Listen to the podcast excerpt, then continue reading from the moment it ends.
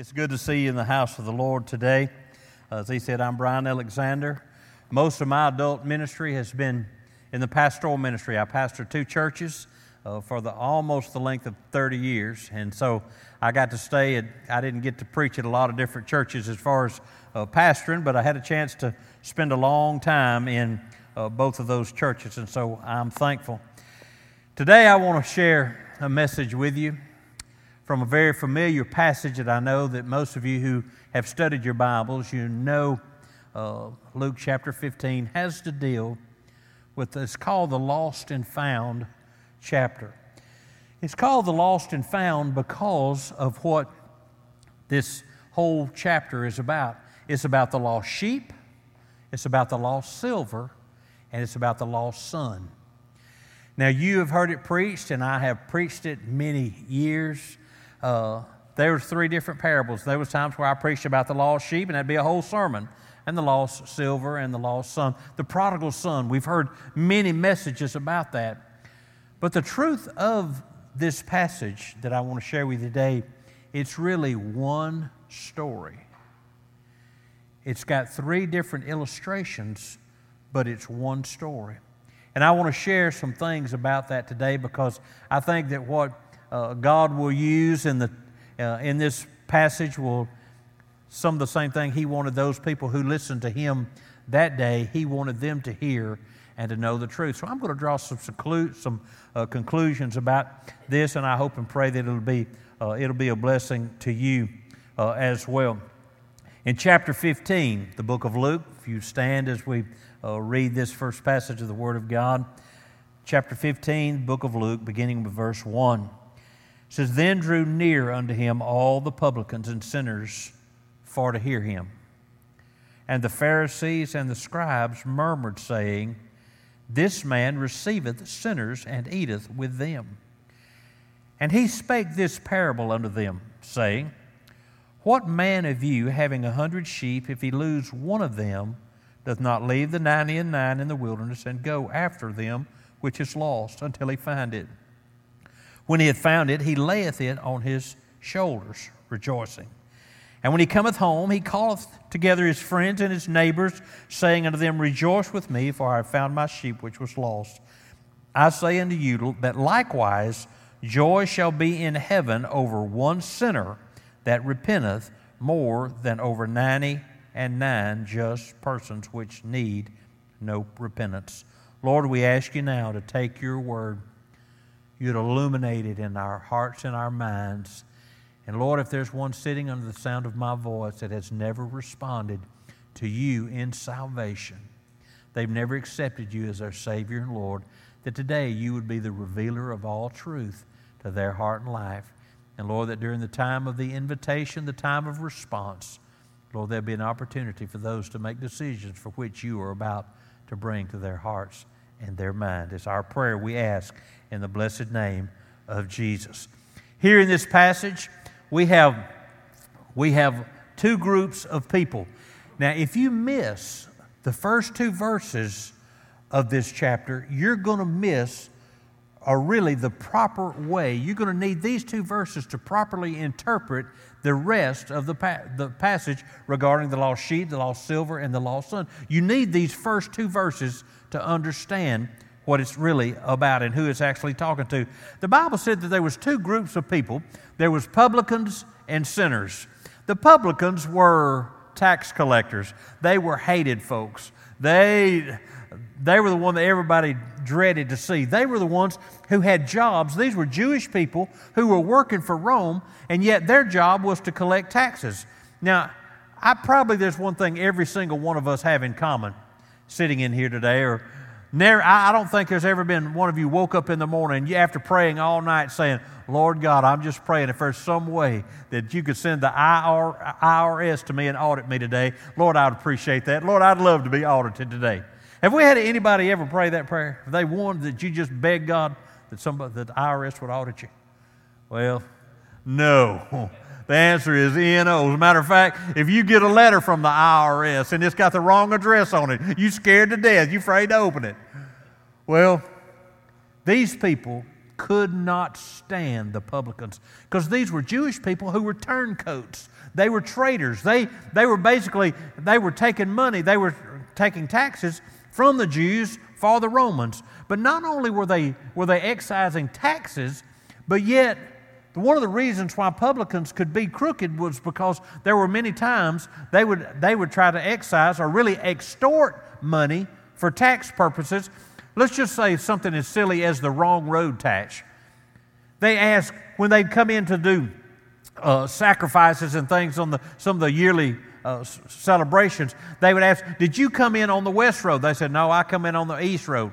They say, Well, if you come in on the west road, I was going to tar- charge you the, the west road tax. But since you come in on the east road tax, you're not going to be able to go back. You'll have to go back on the east road tax. So what I'm going to do, I'll just have to charge you for the east road tax. And so no matter what road they came on, they were going to have to pay some sort of crazy tax. Well, you know what? Those taxes that the tax collectors could excise and extort from the people, they got to keep that.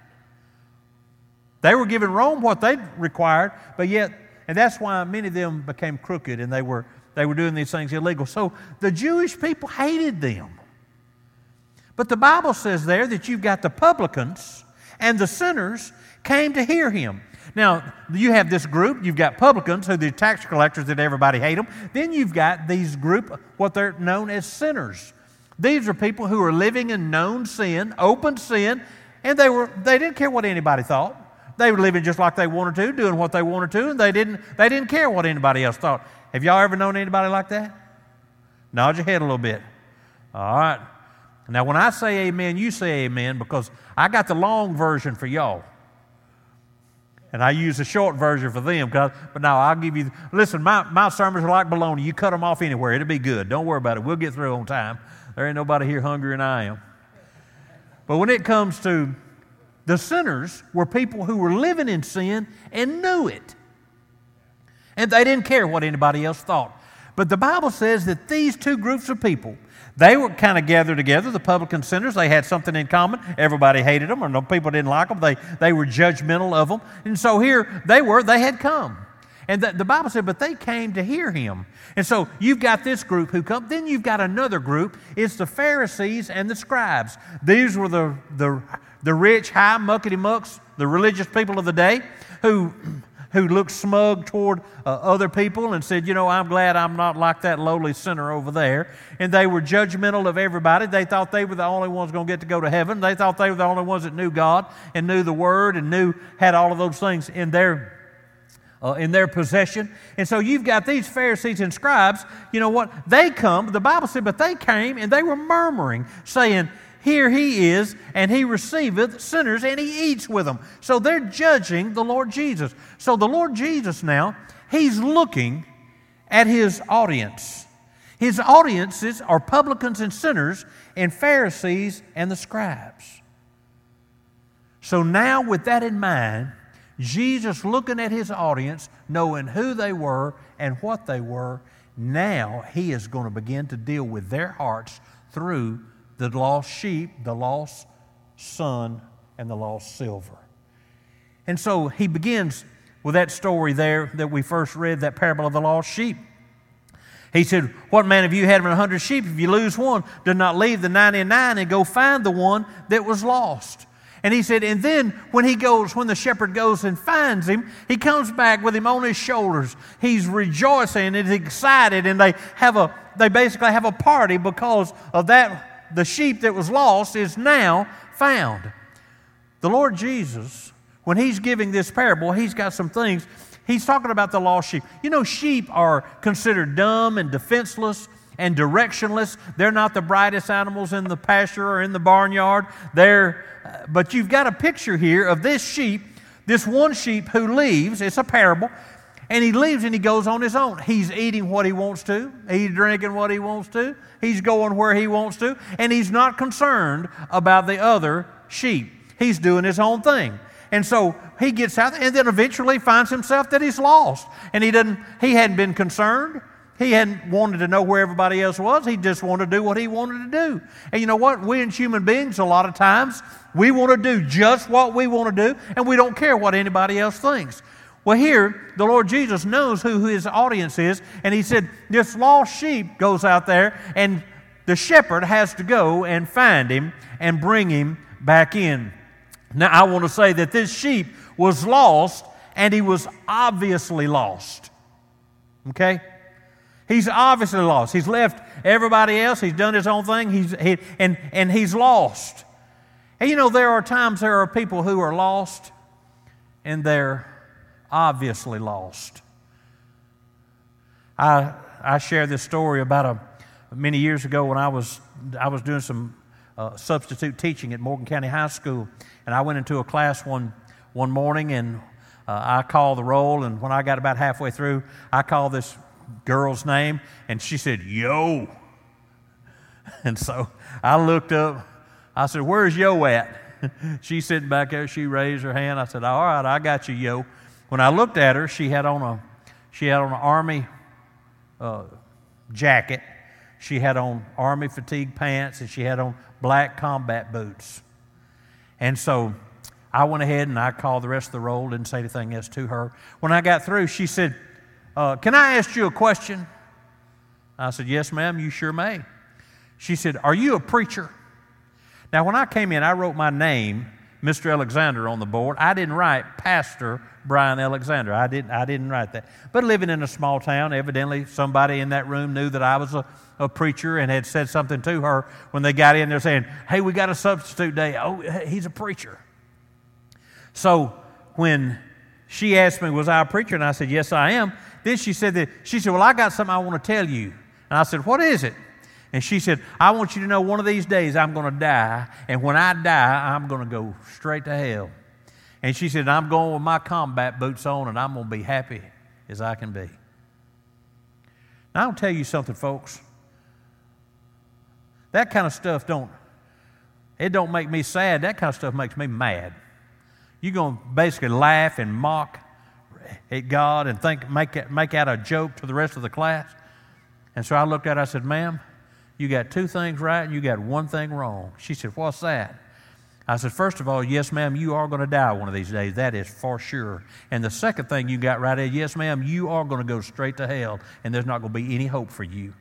I said, But the one thing you got wrong, you're not going to care one thing what's on your feet when you get to hell. And I said, Y'all take out your books. And I went ahead and started class. Well, you know, I went through that day when I was on my way home, I got thinking, well, I'm probably going to hear from the, from the principal this evening, or the, you know, when the word gets out, what I told that young lady. But you know, when I was sitting there about 5:30 that evening, and I got I got a call on the phone, and I answered it, and it was some student, and said, "Mr. Alexander," I said, "Yes, ma'am." She said, "I'm so and so." Called her name. She said, "I was in that classroom this morning when you said that to that girl." Called her name. And I said, Really? She said, Yes, I was. She said, I've lived next door to her my whole life. And he said, she said, I've tried to be her, be her best friend. She said, through the years, I begged her to go to church with me, and at times she would go to Bethany Baptist with me, and, uh, but she never would have a heart for God. She lived in a difficult environment at home, and she just become more anti and rebellious against home and her parents and church and anything as she got older. And she said, I just want you to know, I want to tell you what happened today. I said, uh oh. She said, Well, when I got to the parking lot today, her truck was parked right beside my car, and she said she was leaning against her truck. And when I walked out there, she said, she said, I need to talk to you. She said, About what? She said, Did you hear what that preacher told me this morning in that class? She said, Yeah, I, I sure did. She said, Well, I left about 10 minutes ago and I got ready to pull out on the highway out there. And she said, I got to thinking about what he said. She said, I got so scared I couldn't pull out on the highway. So I drove back around here to park by your car, waiting on you to come. And she said, I got thinking about driving out on that highway. If I got killed on the way home, she said, if I died, she said, I, I would go to hell. And she said, I make a lot of jokes about it, but she said, down deep, I don't want to go to hell. She said, Will you tell me again what it takes to be saved? And there, this one friend shares the love of Jesus with this young girl, and she prayed to receive Christ right there in the parking lot of the Morgan County High School and got saved. Folks, I want you to know God cares about that one. That one. You, You may be brokenhearted over that one that's out there in the far country right now, but God knows where they're at. Man, you have to keep praying and you keep trusting God that God's going to reach and minister to them. But let me share with you this lost sheep was the one who was lost and obviously lost. Now, let me draw this conclusion for you. The publicans and the sinners, Jesus was using the lost sheep to identify them. Because the publicans and the sinners knew they were lost. They were doing their own thing. They knew they were living in sin. They were doing so what he does, he shares this lost sheep story to identify those who were lost and obviously lost. But then he moves on and he goes to the lost silver. The Bible said in verse 8, he said, Either what woman had 10 pieces of silver, if she lose one piece, and not light a candle, sweep the house and seek diligently till she find it. And when she hath found it, she calleth her friends and her neighbors together, saying, Rejoice with me, for I have found the piece which I had lost. Likewise, I say unto you, there is joy in the presence of the angels of God over one sinner that repenteth. Now he moves from the lost sheep to the lost silver. There's something different about this lost silver. This woman, she has lost this, she's got 10 pieces of silver and she loses one of them. We don't know what amount, how much worth that one coin that piece of silver had. But we know one thing it was worth enough and valuable enough for her to stop what she was doing and search the house until she found it. And it tells us that she was so diligent in that that if it became dark and she need, she'd light a candle and she'd keep looking even into the dark night till she found that coin. So here she's looking and she's looking. Now, this coin is lost and it's obviously lost. But I'll tell you something else it's oblivious to being lost. Does that coin know it's lost? You ever lost a coin and it run up in the couch or run up under the couch and you hear it crying out from under the couch, Hey, somebody come get me. Help me. I'm lost. Somebody get me and take me to Walmart and spend me. I need to be spent. We never heard that. You never know it was under there unless you look for it. Why? Because the coin is oblivious to being lost. It doesn't even know it's lost. Some people are oblivious. Y'all ever seen people like that? They're just oblivious. They just miss it all. It's kind of like the guy that years ago about the thermos. Y'all might have heard that story about the guy when they first come out with a, a new thermos.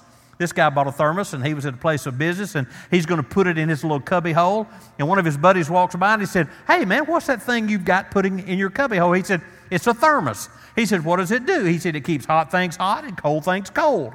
He said, Man, that's cool. So on the way home, he stops, he finds him one. He buys him a thermos. And so the next day he comes in and he puts his thermos in a little cubby hole. One of his other buddies come by and said, Hey man, what do you got there? He said, It's a thermos. He said, What does it do? He said, It keeps hot things hot and cold things cold. He said, How does it know the difference? But anyway, he said, Well, man, that's amazing. He said, Tell me about that. He said, What do you got in that thermos? He said, I got chicken noodle soup and an ice cream sandwich. He's oblivious, amen. I know it's a little corny, but he's oblivious. There's some people who are oblivious even when it comes to their lostness. Now, let me draw this to a conclusion on this section. The coin, the silver, does not know it's lost. Isn't that right? Let me ask you this where was the coin lost?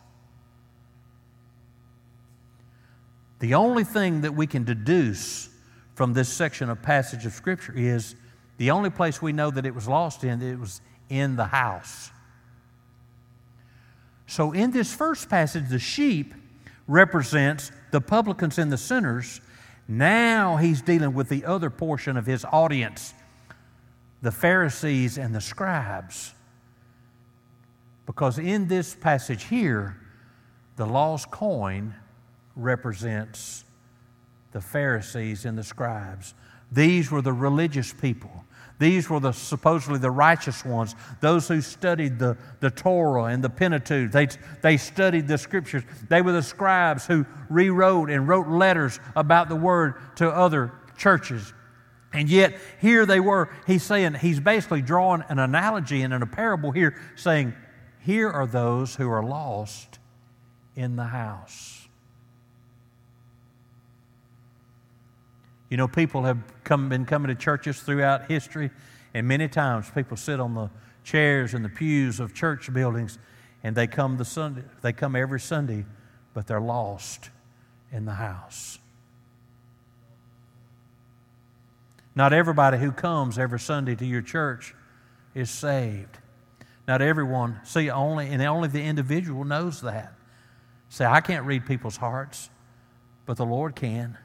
See, the Lord's looking at these groups of people, the publicans and the sinners and the Pharisees and the scribes, and He looks at them and He knows their heart. And so now He's trying to reach them. He's saying there are those who are obviously lost. They're living, they're doing, they're going on their own way, they're doing their own thing, but there's a shepherd who longs for them, who wants to go after them. And then there is the lost silver, who's lost in the house and does not even know it's lost.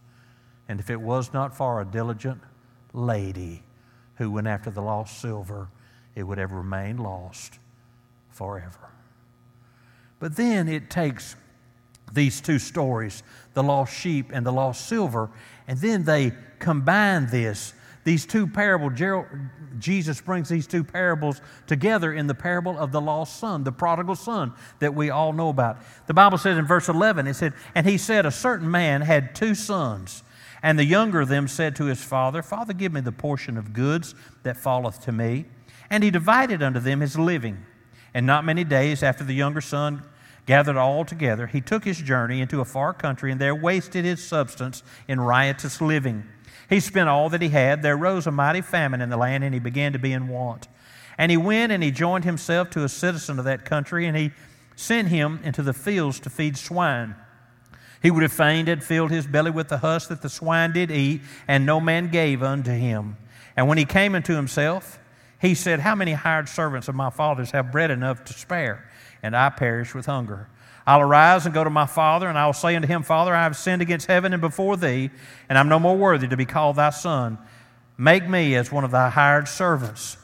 And he arose and he came to his father, but when he was yet a great way off, his father saw him and had compassion and ran and fell on his neck and he kissed him. And he said, Son, Father, I have sinned. He said, Father, I have sinned against heaven and in thy sight, and I'm no more worthy to be called thy son.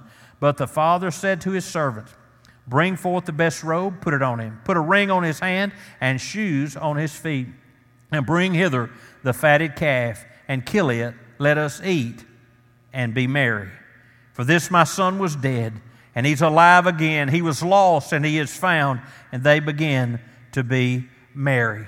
So here you have this picture of this prodigal son who he gets so full of himself, prideful and rebellious that, listen, he, he no longer cared that he, he didn't want to follow his daddy's rules. He didn't want to obey the rules. He didn't want to do what he wanted. He finally just said, I'd just soon you be dead because, you know, for a young man to get his inheritance, his father had to die.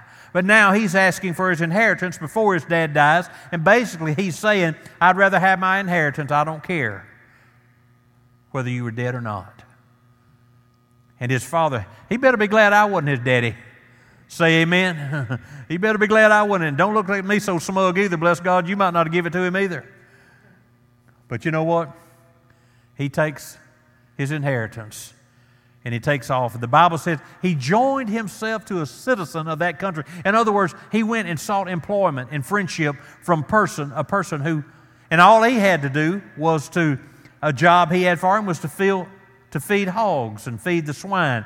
You know, for a good Jewish boy, this would have been a horrible job for him because in their mind they had been taught that you know they were unclean swine pigs were unclean and they didn't have anything to do with pork or pigs.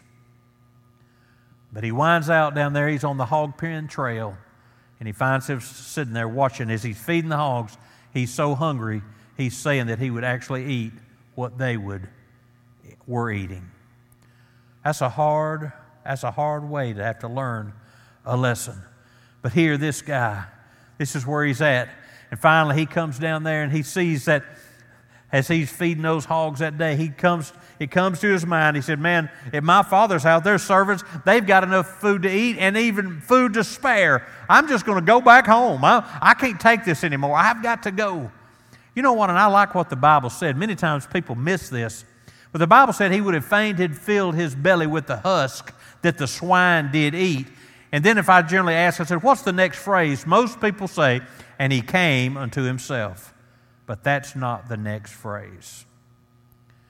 The Bible said he would have fain had filled his belly with the husk that the swine did eat, and no man gave unto him. And then when he came to himself, have you ever noticed? There's people who are always bailing out other people who are in trouble.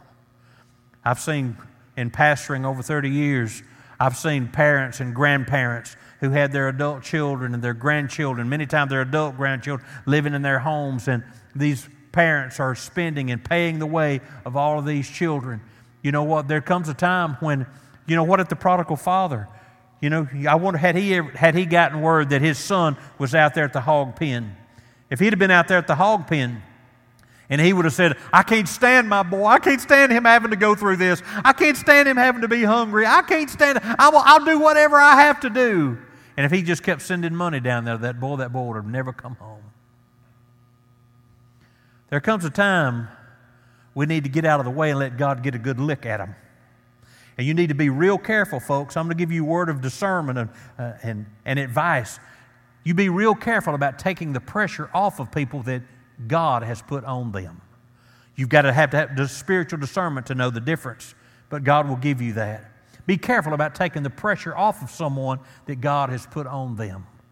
This man was in a tight place, and if he had had somebody come enable him or bail him out, you know what? Chances are he may have never come to, back to, to his father. But his father didn't send him. You know what the father did? The father stayed home and he looked for him. I guarantee you, he looked for him and he prayed for him. And then one of those days, I think he's out there on the front porch. He's looking out across the, the fields and he sees the road comes up to the house. And I see, I think he sees somebody coming and he's not sure who he is. And he keeps watching and watching. And I wonder, did he, did he call for Eleazar and say, Eleazar, come here. I need to ask you something. And let's say one of his hired servants comes and said, What is it, boss? He said, Look out there. Isn't there a guy coming up the road there? You see him? He'd say, Yeah, boss, I see him. He said, You know who that guy is? He said, No, I, I don't know who he is. He said, There's something about him that looks familiar. And I wondered, did Eleazar keep looking and keep looking? And finally he said, Well, boss, I don't, I don't know about you, but man, that looks like Bubba. That looks just like Bubba. I believe that is Bubba. And I wonder at that moment, did the prodigal father fly off that, off that porch and run down that road? And the Bible said when he came upon him, he fell on his neck. That means he fell on him in, a, in an embrace and a hug. And he hugged on him and he kissed him and he loved on him. And as soon as his son began to say, Father, I've sinned against heaven and I've sinned against you, you notice the father never responded to that. His heart and his mind and his soul was set on the love he had for that boy, and he was so glad he was home. All sins were forgiven. When he come back to the Father, broken and wounded and nothing to his, to his credit, he has nothing left to give back to the Father but himself, and the Father gladly receives him. Man, what a beautiful picture of the Lord Jesus Christ.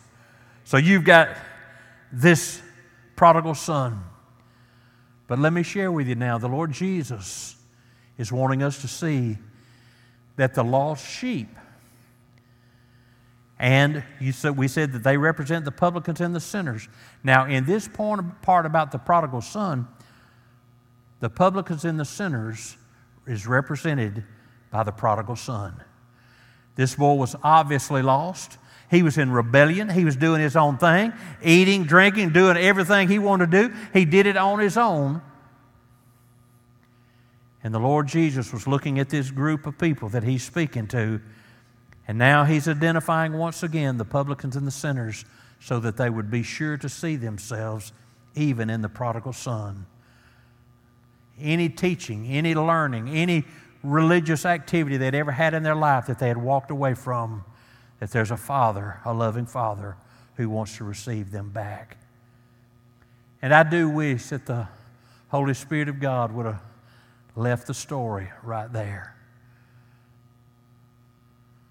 But the Holy Spirit is meticulously honest about everything when it comes to Scripture. The Bible says in verse 25 of that same chapter Now the elder, or the older son, the prodigal son's older brother, was in the field, and when he came and he drew nigh to the house, he heard music and dancing. He called one of the servants and asked what these things meant, and he said unto him, Your brother is come. Thy father hath killed the fatted calf because he hath received him safe and sound. And he was angry, and he would not go in. Therefore came his father out, and he begged him. And answering, said to him, Father, lo, these many years do I serve you, neither transgressed I at any time thy commandment, and yet thou never gave me a goat that I may make merry or have a party with my friends. But as soon as this thy son hath come, which hath devoured thy living with harlots, thou hast killed for him the fatted calf. He said unto his son, Son, thou art ever with me, and all that I have is thine. It was right, it was meet that we should make merry and be glad. For this thy brother was dead and is alive, and was lost and is found. You have the picture of the prodigal son who's come home, and they're throwing a party for him. And now, just kind of uh, let's just modernize the story a little bit. And you see the older brother, he's coming home. He's coming home one day. He's driving his F 250 and he comes by the, by the house and he hears boom, boom, boom, boom, boom, boom. He hear, you know how loud dancing has got to be if you're hearing dancing? They doing a buck dance or something in there, man. That thing, that party is blowing. Well, he realizes it when he drives on out there to the barn. And then the Bible tells us that he calls one of the servants. I wonder, did he call Eleazar and say, Eleazar, come out here. What's going on at the house? And he said, Oh, brother, man, you're not going to believe it. He said, Your brother who, who left, he's come home. And then he throws in the worst thing he could have said. He said, And he killed for him the fatted calf. Whew. That's like pouring gasoline on the fire because this guy was mad the Bible said, and he was angry. And then he said, he would not go in. The same prodigal father that was looking for the prodigal son coming up the road is the same father who's now looking out toward the barn when his older son comes home. He's looking for him to come in just like he was looking. That is the, the picture, the beautiful picture of the Father, God the Father, the Lord Jesus Christ, the Holy Spirit. Listen, there's no respecter of persons. Man, they're looking for the lost to come in. He's looking for the lost son, prodigal son. He's looking for the lost elder son to come. But the Bible says he would not go in. If the prodigal son is represented by the publicans and the sinners, the elder son is a picture of the Pharisees and the scribes. He said, I've been with you always. Never have I transgressed you. I've done what you told me to do. I've lived like you wanted to. I've lived under your rule. I've done everything. I've stayed right here, and you've never made, let me have even as much as a goat to have a party with my friends. And he said, Son, son. It was right. It's the right thing for me to do. Your son, he was dead. It's like he was dead and now he's alive. He was lost and he's found. And he said, You've always been here. But he would not go in. The elder brother, the Pharisees and the scribes, who was lost in the house and didn't even know he was lost. And I know that I, I, say this many times, people think I take liberty with this passage, but I, I don't believe that I do. In Matthew chapter 21, let me just give you a, uh, a version of this story that, that Matthew wants them to see. In Matthew 21 28, listen to these words. Jesus is asking them, He said, What do you think? A certain man had two sons. He came to the first and he said, Son, go work today in thy vineyard. And he answered and he said, I will not go. But afterward he repented and he went. And he came to the second son and he said, likewise. And he answered and said, I'll go, Father. But he did not go. So Jesus asked him, He said, Which of the two did the will of the Father? And they said unto him, The first. Jesus saith unto them, Verily I say unto you, the kingdom of God is before you. He said, That the publicans and the harlots go into the kingdom of God before you. For John came unto you in the way of righteousness, and you believed him not. But the publicans and the harlots believed him, and you, when you had seen it, repented not afterward that you might believe. The older son, when he saw it, repented not and basically would not believe. He is lost in the house. Many years ago, I'm an avid sportsman. I know I don't look much like one, but I've been hunting and fishing and uh, all nearly all my life. Many years ago, I was bow hunting, and I actually shot a I shot a deer that evening, and I didn't make that great of a shot. I hate that for you animal lovers. I love them too. I love to eat them. Uh, I, I, made a bad shot. And uh, so I saw, I knew the animal had run off, and so I was going to make every due diligence to try to find it. So I went home and I called one of my buddies and said, "Man, after supper, can we can we meet and go see if we can find this this deer?" And he said, "That'd be fine." And so when I got ready to leave, I went out there and got my golden retriever. I had a golden retriever that I had trained. His he was red, beautiful red, big thing, and his name was Chili. He was a chili dog. And so I went and got him and loaded him up on the truck, and we went out and we searched for that animal. And we searched. It was 8:30, 9 o'clock when we got out there. And then we wound up on property that we didn't, that I never had been on before. And we went and went and went. Around 1 o'clock or so in the morning, I look over at Rick and I said, Rick, I don't think we're going to find it. He said, I don't either because the dog had lost the blood trail hours ago. And he said, uh, Brian, you know which way's out of here? And I said, Oh, yeah, I do. It's, it's this way. He said, Well, let's go. So we took off. An hour and 15 minutes later, we wind up in that same clearing. And I said, Well, Rick, which way you think's out of here? He said, Man, I knew you was going the wrong way. And he said, But I didn't want to, you know everything, so I didn't want to tell you. So I followed him. 45 minutes later, we wind up right back in that same clearing. And I mean, it's, it's one o'clock in the morning. I mean, we're, we're tired. We're ready to be at home. And, and so my dog, Chili, was over there. I was sitting on a log, and Chili walks up over there and he wants to lick me in the face. I said, Oh, you better go lay down. I wasn't in any frame of mind. Say amen. I wasn't in any frame of mind for no dog licking me in the face uh, out there lost. So Chili goes over and just lays back down over where he said. And so Rick and I were discussing this about how are we going to get out of here? What are, are we go, we ain't even going to get home in time to go to work in the morning. Finally, I remember saying, Lord, what are we going to do? I don't even I don't even have a clue which way to get out of here. And man, that dog got up and walked over there and stuck his nose right in my face. I looked at him. I said, Chili. And then a light bulb went off in my brain. I said, Chili? His old ears perked up. I said, Go load up. Man, he turned off, he went. Well, me and Rick grabbed our lights, and 23 minutes later, we're at the truck. Chili's on the back with his tail just a wagging, his tongue flapping. He's happy. Man, I'm petting that joker, and man, we're so thrilled. We get in the truck and we go home. When my alarm clock went off the next morning at 6 o'clock, I was laying there thinking. And God revealed something to me that I still remember this day. That's why I share this story with you. And this was the truth that the Lord laid on my heart. The whole time I was lost, I had the answer to my lostness right there with me. The whole time I was lost, that dog, for not one minute was that dog ever lost.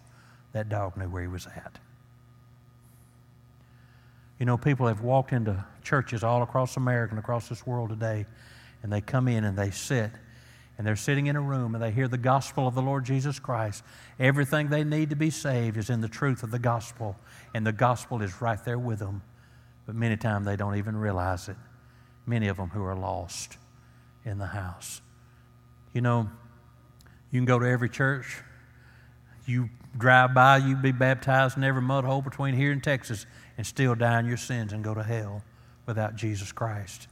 When Jesus says, I'm the way, the truth, and life, and no man cometh to the Father but by me, He is not one way, He is not a good way, He is the only way to salvation. The Holy Spirit has a way of identifying who we are. If there's one here today and you realize you've come to this service today and you may be one of those who are lost in the house, you say, Brother Brian, why would you preach a message like this? Because in Hiawassee, Georgia, four years ago, there was an 82 year old lady been in church all her life, walked down the aisle and said, I've been a good church member, but I've been lost all my life. I do not have a relationship with Jesus.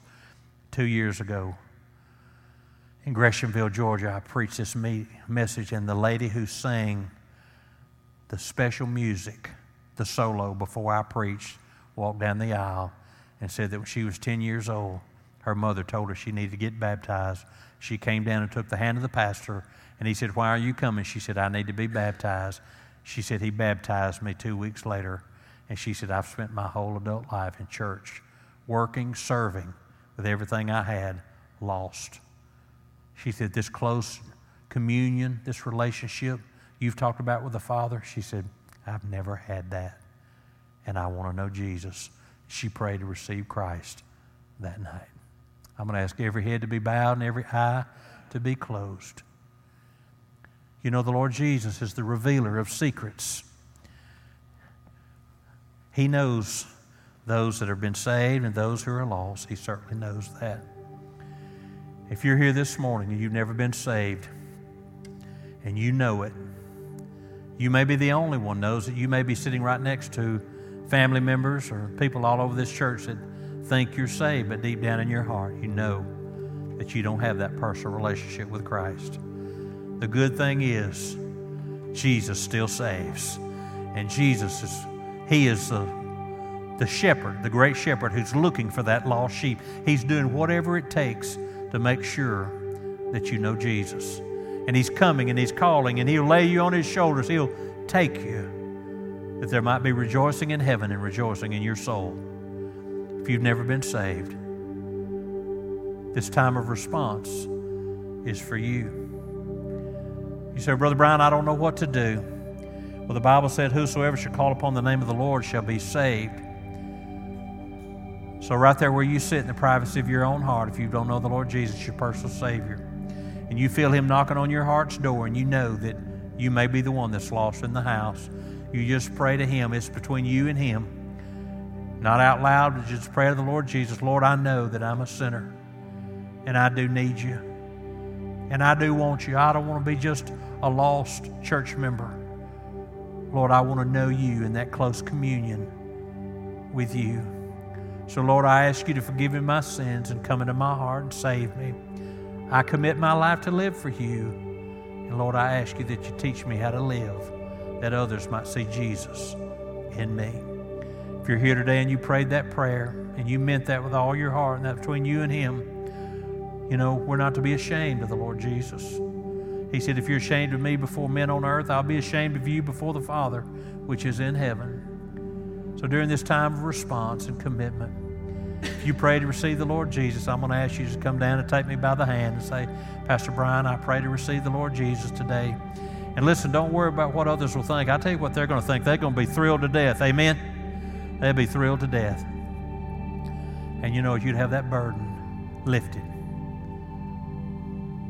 If you've got a lost loved one who's a prodigal son, or even the elder son, the lost sheep or the lost coin, you may need to want to come and get in the altar and pray for them. Whatever God's will is, as He's leading you, this is a time of response to Him, is our prayer in Jesus' name. Lord, we ask you now to bless during this time of invitation, and we trust you to do it to bring honor and glory to your name, is our prayer in Jesus' name. Amen.